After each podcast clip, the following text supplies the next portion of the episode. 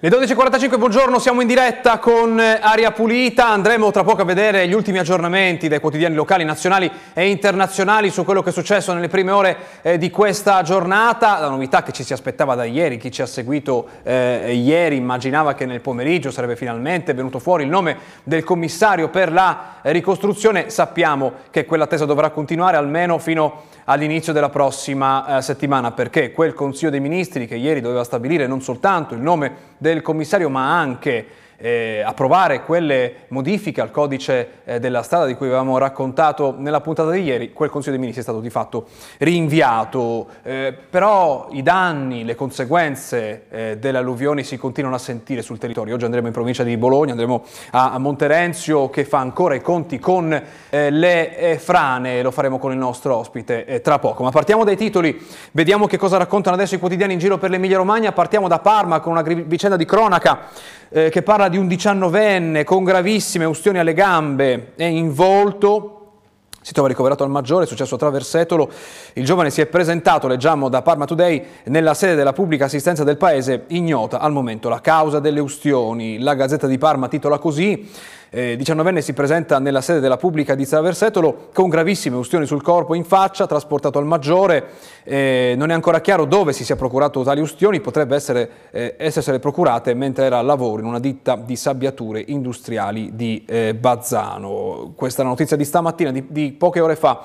Sul resto del Carlino siamo a Reggio Emilia, c'è un altro incidente stradale, autosbanda, Villa Minozzo, grave donna di 69 anni, in ospedale anche una settantenne con traumi più lievi, altri feriti in due incidenti. C'è la fotografia di questo incidente più grave avvenuto nella eh, mattinata nel eh, Reggiano ehm, sulla provinciale eh, 9. Andiamo, andiamo, adesso a Modena dove c'è un lutto in amministrazione, in comune. Addio ad Alessandra Pedersoli, la moglie del sindaco Muzzarelli, scompare a 48 anni dopo una lunga malattia. Con questa notizia, oltre alla Gazzetta di Modena, apre anche il resto del Carlino di Modena, addio ad Alessandra Pedersoli, la moglie del sindaco di Modena è scomparsa dopo una lunga malattia. A Ravenna, a Ravenna c'è un altro caso di cronaca, un incendio in un condominio, è successo in nottata, è morta una donna dentro al suo appartamento, l'allarme è scattato in nottata per un rogo dentro l'appartamento situato all'ultimo piano di un eh, condominio.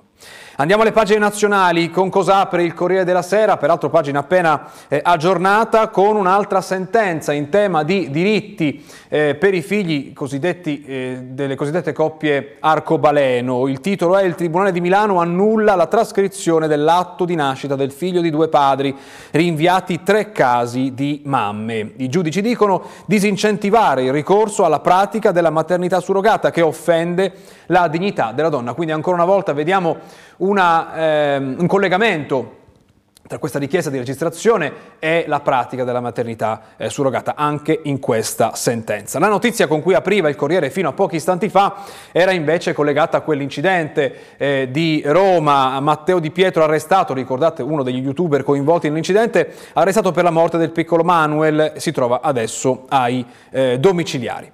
Repubblica invece dedica una grande foto in apertura alla vicenda del sommergibile Titan, la cui, la cui vicenda si è eh, conclusa drammaticamente eh, ieri. La Marina americana, leggiamo nel titolo, aveva ascoltato il rumore dell'implosione con i sistemi della guerra fredda. Ecco cosa è successo in fondo all'Atlantico. C'è una lunga ricostruzione eh, di questi ultimi istanti del sommergibile eh, Titan. C'è anche, anche nella notizia alla destra della pagina eh, si dedica, dedicata, dedicata, a questo tema, eh, coda individuata a 500 metri dalla prua del eh, Titanic, perché era quello l'obiettivo della gita eh, sott'acqua, vedere il relitto del eh, Titanic, una costosa gita. Peraltro, eh, la politica invece mm, ci offre un retroscena, sempre sull'home page di Repubblica, duello di fuoco fra Meloni e Salvini e lei lo provoca, guarda che vi porto al voto. È ovviamente un retroscena che Repubblica ricostruisce ma riguarda da vicino l'Emilia Romagna perché eh, proprio a quanto pare per questi dissidi eh, sarebbe saltato il Consiglio dei Ministri previsto per ieri, per ieri pomeriggio. Il eh, sommario di questo titolo è 48 ore di fibrillazione per il governo sotto pressione anche per le vicende Sant'Acché e, e Pini. Sono vicende diverse, da una parte c'è un'inchiesta di report, dall'altra un'inchiesta della magistratura eh, che riguarda eh, l'ex leghista eh, Pini e appunto il pezzo apre con 48 ore di fuoco, un duello che provoca lo slittamento di un Consiglio dei Ministri già programmato e soprattutto giorni di tensione nella eh, maggioranza. Un'occhiata al post che si occupa invece del MES, titola perché l'Italia è l'unico paese a non aver ancora approvato la riforma del MES, per anni è stato avversato soprattutto da Lega e Fratelli d'Italia, che ora però sono al governo e non sanno bene come uscirne, dice il Post. Un'occhiata all'estero dove si parla di Brexit, che una volta era un tema anche nel nostro paese, c'era anche un partito eh, che proponeva l'uscita dell'Italia dall'Europa. A quanto pare gli inglesi non si stanno trovando benissimo, perché, eh, titola il Guardian, i britannici che vogliono riunirsi unirsi all'Europa sono al livello più alto dal 2016. Questo è quanto dice un eh, sondaggio. Eh, con questa notizia per il Guardian, secondo i dati il 58% vorrebbe rientrare in Europa, eh, mentre molti intervistati dicono che eh, si fidano del, dell'Europa più che del governo eh, britannico.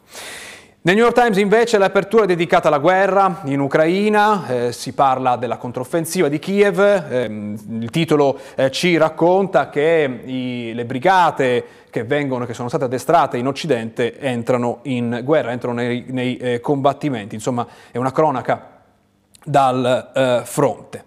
Un'occhiata da ultimo a Russia Today, sapete, eh, testata censurata in eh, Europa perché collegata strettamente al eh, Cremlino che oggi apre parlando di se stessa. Vedete il titolo dice l'Europa se la prende con Russia Today nell'ultimo giro eh, di eh, sanzioni perché, perché, sono state oltre alla censura in Europa altri eh, paesi che avevano ancora ehm, accesso, come lo abbiamo noi, attraverso un sistema informatico a questa eh, testata, anche lì è stata censurata ehm, Russia Today eh, e insomma è la notizia di apertura che critica l'Europa per la sua, ehm, la sua, il suo atteggiamento rispetto alla libertà di stampa, una critica che arriva da un paese che regolarmente arresta i giornalisti, è una critica eh, curiosa. Ma andiamo, andiamo alla eh, alluvione, perché poco fa è intervenuto sul tema, lo vediamo dall'Ansa, il governatore dell'Emilia Romagna che dice dopo l'alluvione il governo ci ha chiesto una stima dei danni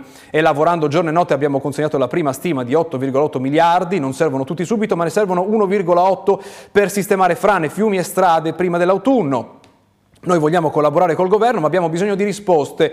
Questo ha detto poco fa eh, Bonaccini, eh, definendo la nomina del commissario un po' troppo tardiva, perché ancora questa nomina di fatto non c'è ma ci sono amministrazioni che fanno i conti con i danni. Buongiorno, benvenuto Adela Pulita, al sindaco eh, di Monterenzio, Ivan Mantovani, grazie per essere con noi. Grazie, buona giornata a voi. Faccio vedere il titolo che parla del vostro comune, il paese delle 200 frane, titola il Corriere di Bologna e si fa riferimento al balletto sul commissario, ma ci arriveremo tra poco. Ci racconta cosa è successo da voi? Ah, l'impatto dell'alluvione da noi è stato veramente devastante, è stato sicuramente il comune dell'Appennino più colpito, anche proprio per la gravità eh, dell'interruzione di questa strada che è la provinciale, che, che ha il massimo del trasporto perché collega dalla pianura alla montagna, per cui attraversa tutta la vallata e la maggioranza dei cittadini sono pendolari, per cui immaginate è l'unica via di fuga perché è l'unica via percorribile, per questo è, eh, è stato est estremamente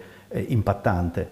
In più le altre vie sono state colpite tutte, per cui anche le vie periferiche o le anulari che consentivano di eh, sgravare almeno il traffico e, e, poter anche giungere a Bologna soprattutto, eh, anche queste sono state tutte coinvolte da frane, smottamenti e, e le frane sono piuttosto anche ancora tuttora vive, cioè a differenza di altre situazioni la frana è, è molto complicata perché ha dei, diciamo, dei catini d'acqua sopra nella, nella parte alta, nella montagna, e queste prendono movimento a seconda diciamo, del, del, loro eh, peso che hanno. Quindi continuano a muoversi in qualche modo in alcune sì, zone. Assolutamente Qui sì. cosa stiamo vedendo in queste immagini? Eh, queste sono mh, mm, immagini che riguardano quello che stiamo facendo in questi giorni, dico stiamo perché qua c'è coinvolta appunto su questa la provincia, per cui la città metropolitana sta facendo dei lavori di, di risistemazione dell'alveo fluviale che era stato in questo caso eroso eh, e qua si vedono appunto delle macerie di un traliccio, eh, di un palo dove passava prima l'energia elettrica eh, e, e, adesso appunto stiamo cercando di, di eh, sistemare. Qua ehm, è stato, questo che vedete è un professore universitario che mi ha contattato dopo qualche giorno eh, per le interviste che avevo rilasciato, cioè dicendo che noi dobbiamo assolutamente cambiare il nostro atteggiamento per, per forza, insomma, perché è, è, altamente fragile il territorio eh, ed è unico anche eh, nella sua bellezza, il territorio appenninico. E questo è un professore di pianificazione territoriale del Politecnico di Milano, che si chiama Pileri, che appunto mi mandò un messaggio e eh, dopo un convegno l'ho invitato a venire, che era qua a Bologna, a venire a vedere le nostre frane anche per, perché l'impatto, ripeto, dal vero è un'altra cosa. Deve spingere anche a cambiare l'atteggiamento anche nella gestione del Poi, eh, territorio. Per, per noi è, stato, è, importante, anzi vi ringrazio di continuare a tenere viva la cosa perché l'abbiamo visto, eh, diciamo in, in, nel primo momento si guardava soltanto eh, la parte romagnola, l'area romagnola era stata la più colpita chiaramente però eh, io come dicevo non c'era la percezione invece di quello che è successo anche nell'Appennino, perché l'Appennino avrà necessità di tantissimi fondi, ma soprattutto avrà bisogno di tempo. Proprio come dicevo prima, le frane sono vive, eh, ci, ci vorrà del tempo per sistemarle, per riprendere tutte queste strade che sono state tutte danneggiate e bisognerà fare anche un altro discorso, cioè quello che è essenziale. Non possiamo più pensare alla protezione civile, ma dobbiamo fare prevenzione civile. Cioè pr arrivare prima perché o se no eh, in maniera tardiva lo vediamo che cosa succede. Costi e intanto enormi. questi danni, i costi ci arrivano tra un momento, tra un momento ma eh, questi danni, eh, il fatto di non avere il commissario eh, al lavoro in questo momento cambia in qualche modo l'opera che state svolgendo in questi giorni? è più complicato? Io, allora, credo che eh, appunto spesso si parla di super uomini, super poteri, no, qua siamo tutti uomini con grandi responsabilità e sono molto impegnative le cose in un momento come questo. Premetto, per cui non c'è un uomo che può risolvere, però, e questo è importante, invece i cittadini si aspettano almeno che ci siano delle risposte e eh, diciamo questo allungare i tempi per dare appunto una certa visibilità come di interesse, ma non che non ci sia, però in questo momento eh, i cittadini, io lo vedo anche, anche, noi che siamo i primi, cioè la prima prossimità delle istituzioni, veniamo investiti spesso da anche offese, minacce, eh, di cose di cui non abbiamo assolutamente colpa. Lei però, è stato minacciato in questi sì, giorni? Sì, purtroppo sì. Eh, sono brutti episodi anche perché, ripeto, qua se ne esce tutti insieme, non, non ha molto senso fare le, le, le battaglie e le divisioni. Per questo vi dico, mettersi lì e cercare di ragionare a tutti, a tutti i livelli delle istituzioni, cercando di collaborare perché è veramente stato un impatto devastante, cioè è una catastrofe di una portata enorme. Credo che qui ci vorranno degli anni prima di uscirne, però dobbiamo cercare di arrivarci il prima possibile fare, facendo anche dei ragionamenti di non sperperio del, del, del diciamo, di, di, tutto ciò che è l'economia di questo paese. Dobbiamo essere molto concentrati e non buttarli via. C'è una stima dei, dei, danni e ci sono ancora persone fuori casa, persone evacuate? Sì, purtroppo ci sono ancora fu persone fuori casa, eh, proprio perché dicevo, queste frane finché non saranno tolte diciamo, le acque, non, non, non saranno defluite verso il fiume, rimangono attive, rimangono pericolose e poi siamo nel periodo estivo in cui basta una precipitazione di un certo tipo e adesso sono, lo vediamo ormai all'ordine del giorno, quelle alluvionali, possono eh, creare dei problemi. Allora finché non avremo liberato completamente, dicevo, il peso delle acque, eh, qual, qualche situazione purtroppo rimarrà così anche per un po' di tempo. La maggioranza sono rientrati, questo è importante, però eh, il, il problema adesso per noi è l'infrastruttura, cioè la viabilità. Se non si interviene su questi fronti, in questi comuni che hanno quella posizione in Emilia-Romagna, il rischio è un ulteriore spopolamento? Sì, si corre questo rischio. Eh, già se ne parlava in passato e per quello che dico dobbiamo avere sicuramente un'altra un veduta e dare degli incentivi a chi vive e chi fa la cura di questo territorio. Adesso abbiamo delle leggi molto complicate, eh, delle volte sono anzi contrarie alla manutenzione del territorio. Sono molto faraginose e, ripeto, problematiche. Dobbiamo rivedere sicuramente, snellire le pratiche e soprattutto, come dicevo, dare anche a chi cura il territorio veramente qualche incentivo, qualche vantaggio, perché sennò è chiaro che eh, si spopola. Noi ehm, siamo anche, a differenza di altre zone, siamo ormai diventata la prima cintura di Bologna, perché siamo nelle vicinanze di San Lazzaro e Bologna Est Per cui la, maggioranza dei nostri cittadini sono pendolari, il che non possono curare il territorio. Anche qui va fatto un mix diciamo, di, di abitanti, vanno riviste alcune eh, politiche eh, sociali e, e ambientali soprattutto. Quindi non soltanto l'emergenza, c'è tutta una visione del territorio che va, eh, che va, riformata, ma noi dobbiamo dare spazio adesso alla pubblicità. Grazie Sindaco per essere stato con noi stamattina. No, grazie a voi di continuare a darci una mano. Torneremo sul tema aria pulita e casa sua. C'è la pubblicità adesso, poi torniamo per parlare di salute tra poco.